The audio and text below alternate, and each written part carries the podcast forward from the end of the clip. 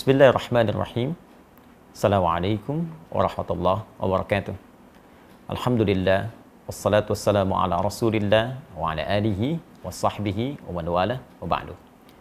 Saudara-saudariku, saya Andi Hidayat ingin menyapa dan mendoakan Anda semua kita semoga senantiasa disehatkan oleh Allah Subhanahu wa taala, diberikan kemudahan dalam beraktivitas dan diberkahi dalam setiap aktivitas kita. Hari-hari ini telah masuk banyak pertanyaan, pesan kepada kami terkait dengan pelaksanaan ibadah dalam kondisi tersebarnya wabah, khususnya terkait dengan COVID-19 atau virus corona. Saya melalui ini ingin menegaskan khususnya bagi umat Islam bahwa dalam kehidupan berbangsa, bernegara dan konteks ibadah berjamaah kita memiliki wakil di Majlis Ulama Indonesia untuk memberikan pandangan dan solusi bagi persoalan keumatan sehingga tidak setiap orang bisa memberikan fatwa pada situasi-situasi yang dibutuhkan wakil umat untuk memberikan pandangan. Dan dalam hal ini, di tangan saya saat ini telah ada keputusan fatwa dari Majlis Ulama Indonesia. Setidaknya ada 10 lembar di sini. Yang penting saya ingin sampaikan mesti dibaca dengan detil, teliti, dan dipahami oleh umat sehingga pelaksanaannya bisa sempurna seperti yang disampaikan. Karena kami menduga ada sebagian informasi ini yang sampai, sebagian tidak sampai, sehingga menyebabkan kegelisahan, kepanikan, ketidaktahuan, bahkan ketidaksempurnaan dalam menunaikan ibadah yang dimaksudkan. Saya mohon izin untuk bisa berkontribusi menyampaikan fatwa ini sehingga bisa lebih meluas dengan baik, dipahami oleh masyarakat dan bisa kita amalkan sesuai dengan ketentuan syariat agama kita. Fatwa Majlis Ulama Indonesia nomor 14 tahun 2020 tentang penyelenggaraan ibadah dalam situasi terjadi wabah COVID-19. Ya, bismillahirrahmanirrahim. Komisi Fatwa Majlis Ulama Indonesia MUI setelah menimbang dan seterusnya mengingat dan seterusnya. Jadi di sini ada adab atau kaidah-kaidah fatwa yang memang mesti disusun demikian dan ini sudah standar dari mulai pertimbangan kasusnya seperti apa, mengingat ini terkait dengan dasar hukumnya, baik firman Allah ataupun hadis-hadis Nabi Sallallahu Alaihi Wasallam. Jadi nanti anda bisa lihat dasar dalil argumentasinya karena seorang alim, apalagi kumpulan semuanya menjadi ulama, tentu tidak akan berfatwa sembarangan kecuali mengacu pada dasar dasar hukum. Ini disebutkan di sini dari halaman pertama dalil-dalilnya ya hadis-hadisnya bahkan ada terjemahannya kita bisa akses dan bisa baca bersama sampai disebutkan ke 5 sampai 6 halaman pertama. Ya, 5 halaman masih dalil ini fase mengingat sampai di halaman ke-6 memperhatikan. Nah, jadi ada dalil sampai 6 halaman Al-Qur'an, hadis, kemudian kaidah-kaidah fikih, usul fikih. Nah, jadi tidak boleh sembarangan orang ngasih fatwa kalau tak tahu kaidah jangan memberikan fatwa. Jadi Al-Quran sumber hukum, hadis sumber hukum. Bagaimana sumber itu menjadi produk hukum? Ada kaidah. Nah, sehingga menjadi produk fikih yang bisa kita amalkan bersama. Ini kaidahnya disebutkan. Kemudian memperhatikan pendapat-pendapat ulama. Jadi merujuk sehingga semua keilmuan ini aspeknya punya sanad. Bersambung kepada ulama-ulama sebelumnya yang mendekati kepada isyarat-isyarat Nabi Sallallahu Alaihi Wasallam. Penting merujuk kepada ulama-ulama untuk mengamalkan hadis Nabi. Ya, wa innamal ulama warathatul anbiya dan ulama itu pewaris nabi ya para nabi khususnya Nabi Muhammad sallallahu alaihi wasallam. Jadi setelah kemudian memperhatikan ya, pendapat para ulama ulama sebelumnya, kasus-kasus yang terjadi sebelumnya karena penanganan wabah kekinian itu tidak akan pernah terlepas dari situasi wabah di masa lalu yang pernah terjadi dan bagaimana penanganan fikihnya dari situ kemudian dirujuk. Sampai keluarlah di halaman ke-8 tentang fatwa hukumnya menetapkan. Saya mohon izin untuk masuk ke dalam langsung fatwanya dan langsung membacakan sehingga kita mengetahui dengan baik. Memutuskan menetapkan fatwa tentang penyelenggaraan ibadah dalam situasi terjadi wabah COVID-19 nah, ini penting dibaca secara keseluruhan pertama ketentuan umum Ya, dalam fatwa ini yang dimaksud dengan COVID-19 adalah coronavirus disease, ya, penyakit menular yang disebabkan oleh coronavirus yang ditemukan pada tahun 2019. Jadi fatwa ini terkait dengan wabah virus corona atau COVID-19. Kedua, ketentuan hukum. Jadi, tadi ketentuan umumnya untuk memberikan batasan bahwa fatwa ini dikeluarkan hanya terkait dengan masalah ini saja. Bagaimana ketentuan hukumnya? Tolong perhatikan dengan baik. Di sini ada 9 poin. Ingat betul. Jadi bukan satu dua yang Anda cuplik lantas Anda sampaikan atau sebarkan atau di broadcast atau memberikan dasar kepada MUI tapi sebagian saja yang dicuplik itu pun penting dipertimbangkan kembali. Saya bacakan satu-satu. Satu, setiap orang wajib melakukan ikhtiar, menjaga kesehatan, dan menjauhi setiap hal yang dapat menyebabkan terpapar penyakit, karena hal itu merupakan bagian dari menjaga tujuan pokok beragama atau ad-darurat al-khams. Ya, ad-daruriyah al-khams. Ini bagian pertama. Jadi meminta kita semua berikhtiar, jaga kesehatan kita, jaga baik-baik kondisi kita. Kalau kita mengambil kepada bagian-bagian sebelum yang disampaikan, jelas sekali ada anjuran langsung dari Nabi, kalau sudah tahu wilayah yang terjangkit jangan masuk ke situ, dari wilayah itu jangan keluar. Ya, ini bagian dari menjaga kehidupan kita dan nanti turunannya kita akan lihat seperti apa proses yang dimaksudkan. Ad-daruriyatul khams, jadi ada lima aspek tujuan pokok syariat ya, yang harus kita jaga. Yang pokok pertama adalah hifdun nafsi, menjaga jiwa. Jadi jangan sampai kita mencari harta, mencari kehidupan, ya mencari segala hal yang menyenangkan tapi lupa bahwa ada yang membahayakan dalam kehidupan kita. Saya tidak akan banyak menafsirkan, kita sudah pahami. Jadi kedua, nah ini yang paling penting, orang yang telah terpapar virus corona wajib menjaga dan mengisolasi diri agar tidak terjadi penularan kepada orang lain. Saya ulang, orang yang telah terpapar virus corona wajib menjaga dan mengisolasi diri agar tidak terjadi penularan kepada orang lain. Baginya, salat Jumat dapat diganti dengan salat zuhur. Karena salat Jumat merupakan ibadah wajib yang melibatkan banyak orang sehingga berpeluang terjadinya penularan virus secara massal. Baginya haram melakukan aktivitas ibadah sunnah yang membuka peluang terjadinya penularan seperti jamaah sholat lima waktu atau rawatib, sholat tarawih, dan id di masjid atau tempat umum lainnya serta menghadiri pengajian umum dan tablik akbar. Jelas poin yang kedua. Jadi kalau memang sudah ada diketahui positif atau bahkan kemungkinan kuat suspek yang diduga sangat kuat terkait dengan corona, maka ini jelas ya fatwanya sangat jelas jangan melibatkan diri dalam proses pelaksanaan ibadah berjamaah baik Jumat sholat fardu ditunaikan berjamaah di masjid atau sholat-sholat sunnah yang ditunaikan dengan sifat berjamaah terbuka. Fatwa ini sangat jelas, mudah dipahami, landasan hukumnya kuat.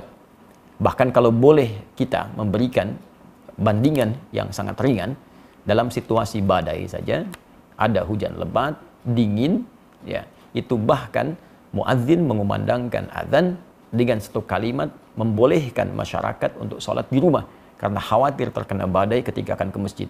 Maka bagaimana dengan kondisi orang tertular virus dan bisa menularkan pada orang lain? Atau bahkan dalam konteks lain, ya orang yang safar saja, perjalanan jauh, dengan keadaan safarnya dia bisa mengganti Jumat dengan zuhur karena kesulitan menunaikannya. Maka bagaimana dengan orang terkena virus yang membahayakan pada dirinya dan bahkan membahayakan orang lain di sekitarnya. Ini sangat mudah dipahami dan tidak perlu banyak ditafsirkan. Jadi kalau memang dampaknya pada wilayah yang sudah terjangkiti, kemudian orangnya diketahui banyak di situ terkena virus juga, maka hukum menunaikan ibadahnya itu bisa diganti dari yang aspek berjamaah di masjid, bahkan Jumat menjadi berjamaah di rumah, atau mungkin Jumat diganti dengan zuhur sesuai dengan fatwa yang disampaikan. Tapi fatwanya belum selesai sampai di sini. Jadi kalau kita mengambil yang kedua ini saja, maka nanti akan banyak ditafsirkan dengan ya, masjidnya ditutup, Jumatnya tidak ditunaikan, ya baru secara umum. Sedangkan kondisi belum selesai disampaikan. Ya, fatwa nomor tiga, orang yang sehat dan yang belum diketahui atau diyakini tidak terpapar COVID-19 harus memperhatikan hal-hal sebagai berikut.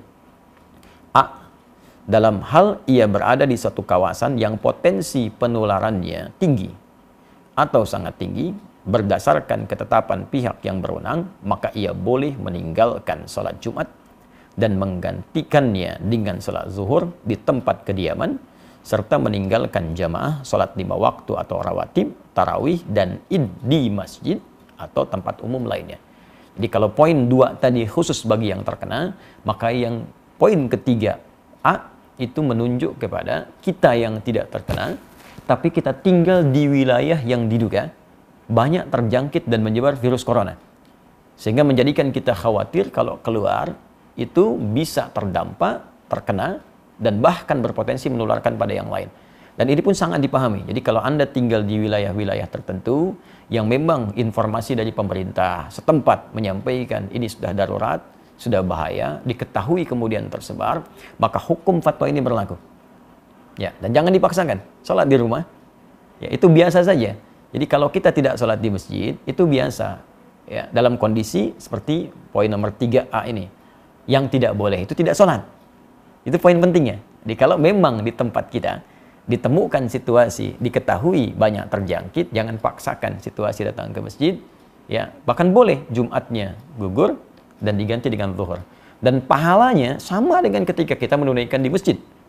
Ya, saya sampaikan hadis Nabi wasallam, riwayat sahabat Abu Hurairah radhiyallahu taala anhu, Nabi pernah menyampaikan idza maridul abdu au safar kutiba lahu mithla ma kana alaihi muqiman sahihan. Kalau ada seorang yang sakit atau bahkan sedang perjalanan jauh, dia tidak bisa menunaikan ibadah rutin seperti biasanya, maka apa yang dia tunaikan pada saat itu dihukumi sama pahalanya dengan kebiasaan dia semula. Saat sehatnya, saat normalnya. Anda saat safar, kemudian menunaikan yang sempurna jadi kosor duhur empat jadi dua. Sunnah tidak dikerjakan. Padahal sebelumnya biasa anda tunaikan. Maka kalaupun anda kerjakan kosor sunnah tidak dilakukan tetap pahala dituliskan sempurna seperti kebiasaan anda.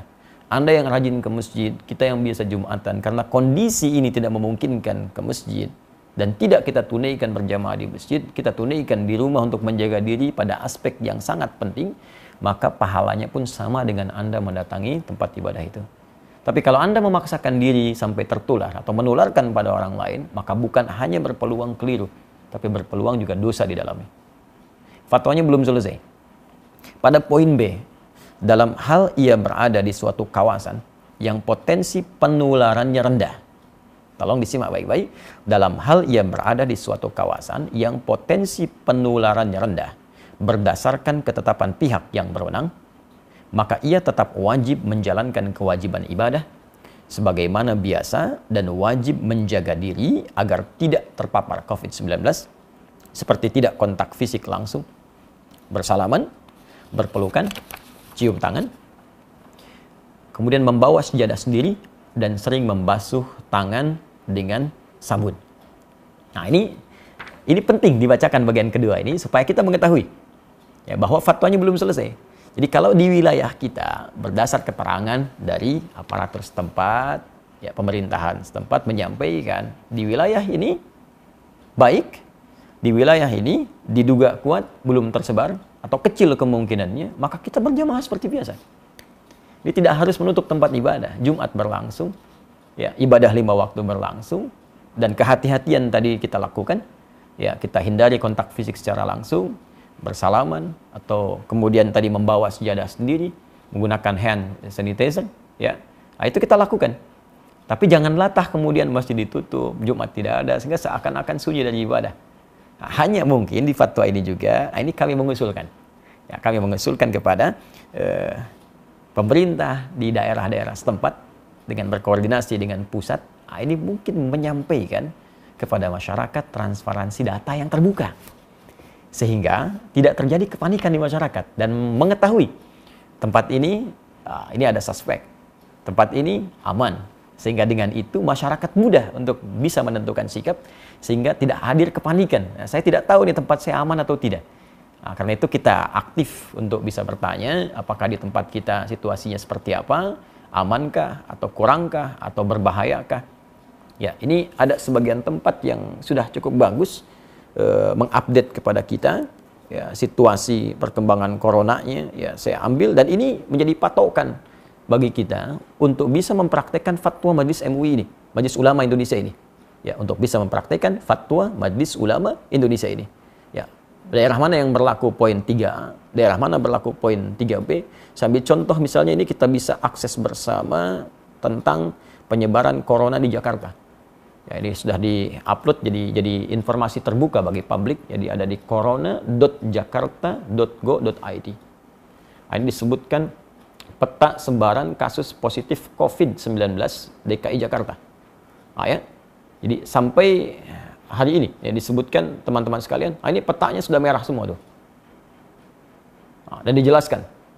Ya, ke bawahnya dijelaskan kelurahannya di mana, rumah sakit penanganannya di mana, hasil pantauannya sampai tanggal kemarin 18 Maret pukul 18 seperti apa, jumlah kasusnya berapa, positif titik kelurahan bagaimana, yang menunggu hasil, yang positif bisa kita akses.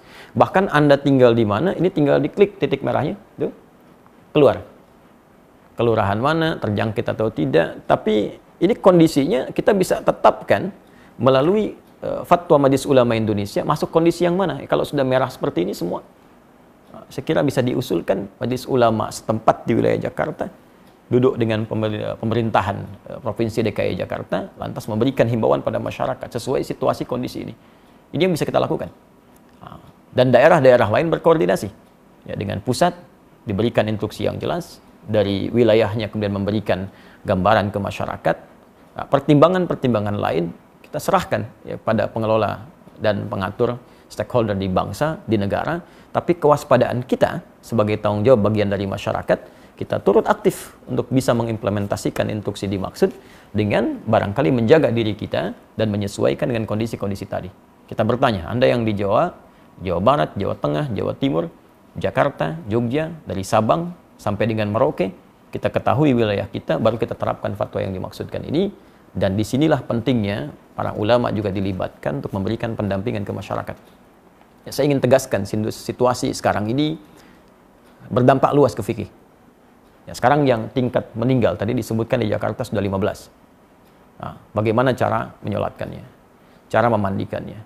Bahkan ada beberapa kasus di masyarakat yang masuk rumah sakit kemudian juga sudah tidak tertampung. Ada lagi yang lebih ekstrim akan disolatkan, dikuburkan masyarakat tidak menerima karena takut tertular. Nah, ini saya kira kita para ulama, para ustadz juga e, mesti terpanggil untuk membantu bersinergi dan memberikan pendampingan ke masyarakat dan berkoordinasi dengan wilayah pemerintahan dengan baik sehingga kita terjadi kesatuan, perpaduan dan sinergi yang baik satu dengan yang lainnya. E, kemudian saya bacakan e, fatwanya ya. Dalam kondisi empat, empat dalam kondisi penyebaran COVID-19 tidak terkendali di satu kawasan yang mengancam jiwa umat Islam tidak boleh menyelenggarakan sholat Jumat. Saya bacakan umat Islam tidak boleh menyelenggarakan sholat Jumat di kawasan tersebut sampai keadaan menjadi normal kembali dan wajib menggantikannya dengan sholat zuhur di tempat masing-masing. Demikian juga tidak boleh menyelenggarakan aktivitas ibadah yang melibatkan orang banyak dan diyakini dapat menjadi media penyebaran COVID-19 seperti jamaah sholat lima waktu atau rawatib sholat tarawih dan id di masjid atau tempat umum lainnya, serta menghadiri pengajian umum dan majlis taklim. Ini nomor empat ini dalam kondisi penyebaran COVID-19 tidak terkendali. Artinya memang sudah mewabah luas, tidak bisa ditangani sama sekali, maka fatwa ini berlaku. Dan ini sudah tidak perlu kita berfatwa lagi. Jadi kalau orang-orang tak paham, sudah diam saja. Ikuti instruksinya, karena ini sudah orang yang pakar yang berbicara. Ya kadang-kadang kita ini suka aneh Masalah ekonomi kita ikut ekonom. Masalah hukum kita ikut ahli hukum.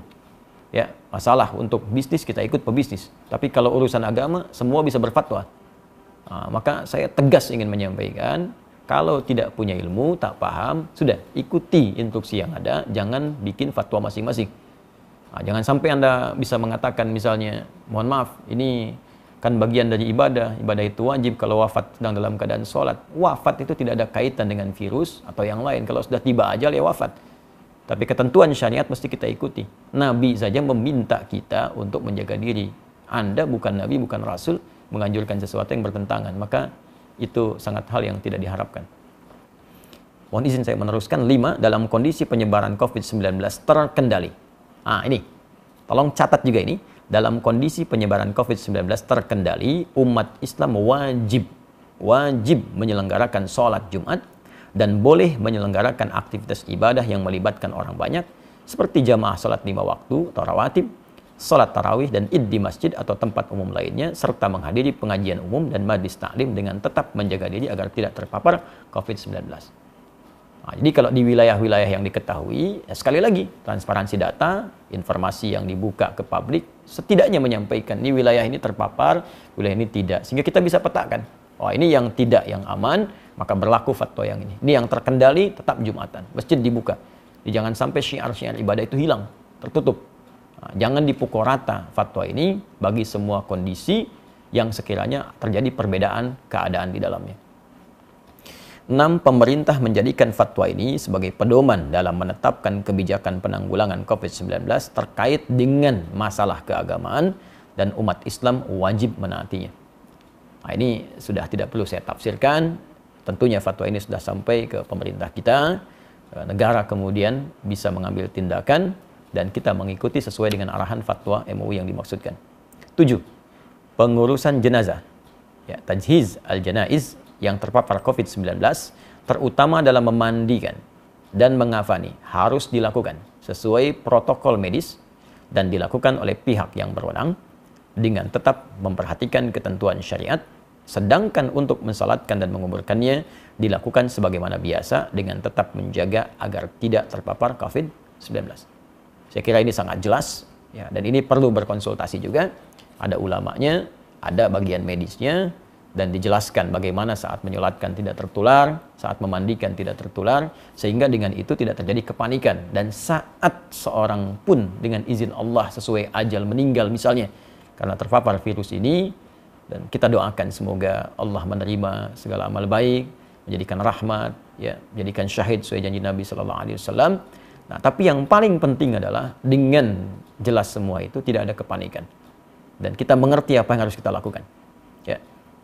8. Tindakan yang menimbulkan kepanikan dan atau menyebabkan kerugian publik seperti memborong dan atau menimbun bahan kebutuhan pokok serta masker dan menyebarkan informasi hoax terkait COVID-19 hukumnya haram. Nah, hukumnya haram termasuk Anda pun yang menyebarkan informasi fatwa yang sembarangan ya yang bahkan uh, tidak terkait dengan kondisi yang dihadapi, nah, itu bisa salah juga ya seharusnya bisa ke masjid tidak bisa ke masjid. Atau seharusnya tidak harus ke masjid malah ke masjid. Nah, maka dilihat dengan baik-baik.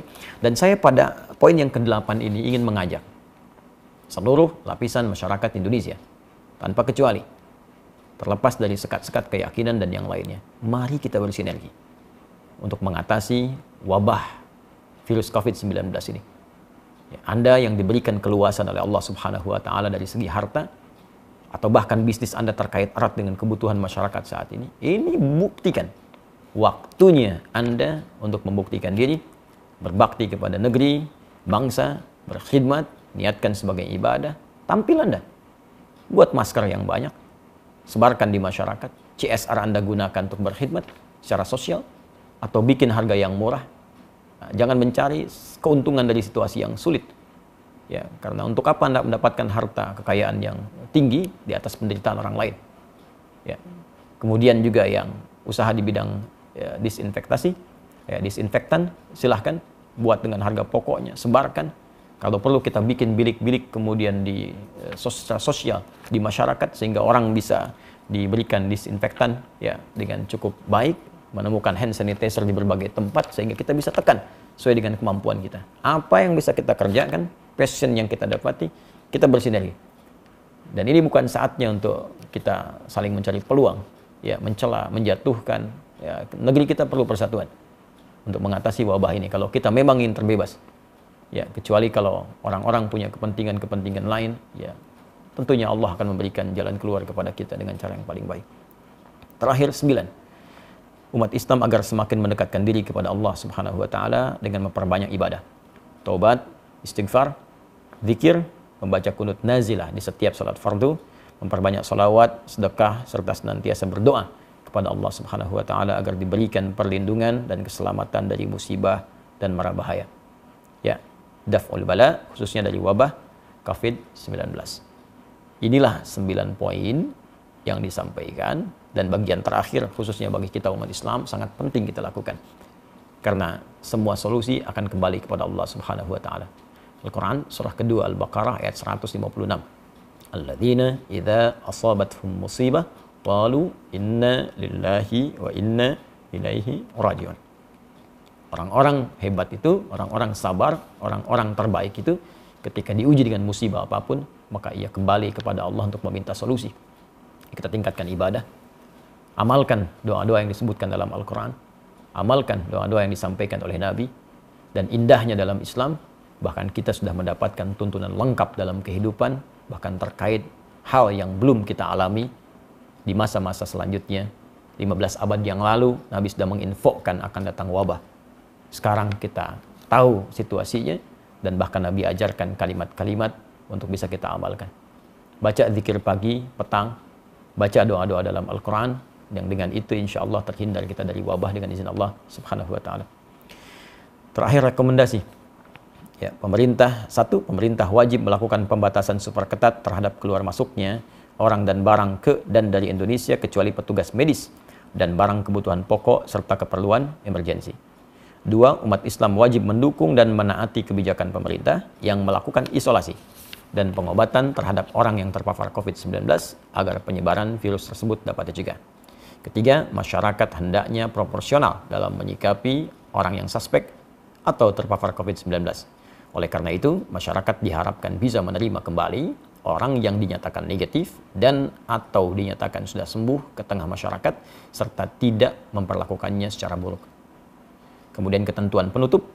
Satu, fatwa ini mulai berlaku pada tanggal ditetapkan dengan ketentuan ini dengan ketentuan jika di kemudian hari membutuhkan penyempurnaan akan disempurnakan sebagaimana mestinya.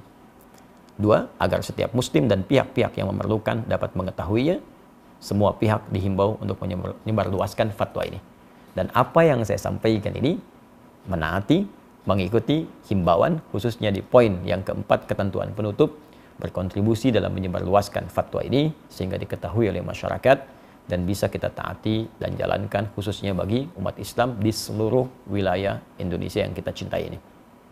Ditetapkan di Jakarta pada tanggal 21 Rajab 1441 Hijrah 16 Maret 2020. Majelis Ulama Indonesia Komisi Fatwa Ketua Profesor Dr. Hasanuddin AF, Sekretaris Dr. Haji Muhammad Asrul Niam Saleh MA, mengetahui Dewan Pimpinan Majelis Ulama Indonesia Wakil Ketua Umum ditandatangani Kiai Haji Muhyiddin Junaidi, MA, Sekretaris Jenderal Dr. Haji Anwar Abbas, MM, MAG.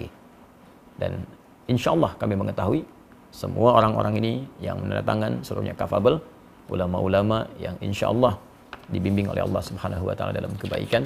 Karena itu dengan hadirnya fatwa ini maka silahkan kita sikapi dengan baik. Saya berharap juga kepada kolega dari kawan-kawan termasuk khususnya di umat Islam, Ustaz, para ulama-ulama di daerah ikut menyebarluaskan ini dengan proporsional, dengan detil, sesuai dengan keadaan daerahnya, sehingga menjadi sikap bagi masyarakat untuk bisa menunaikan ibadah.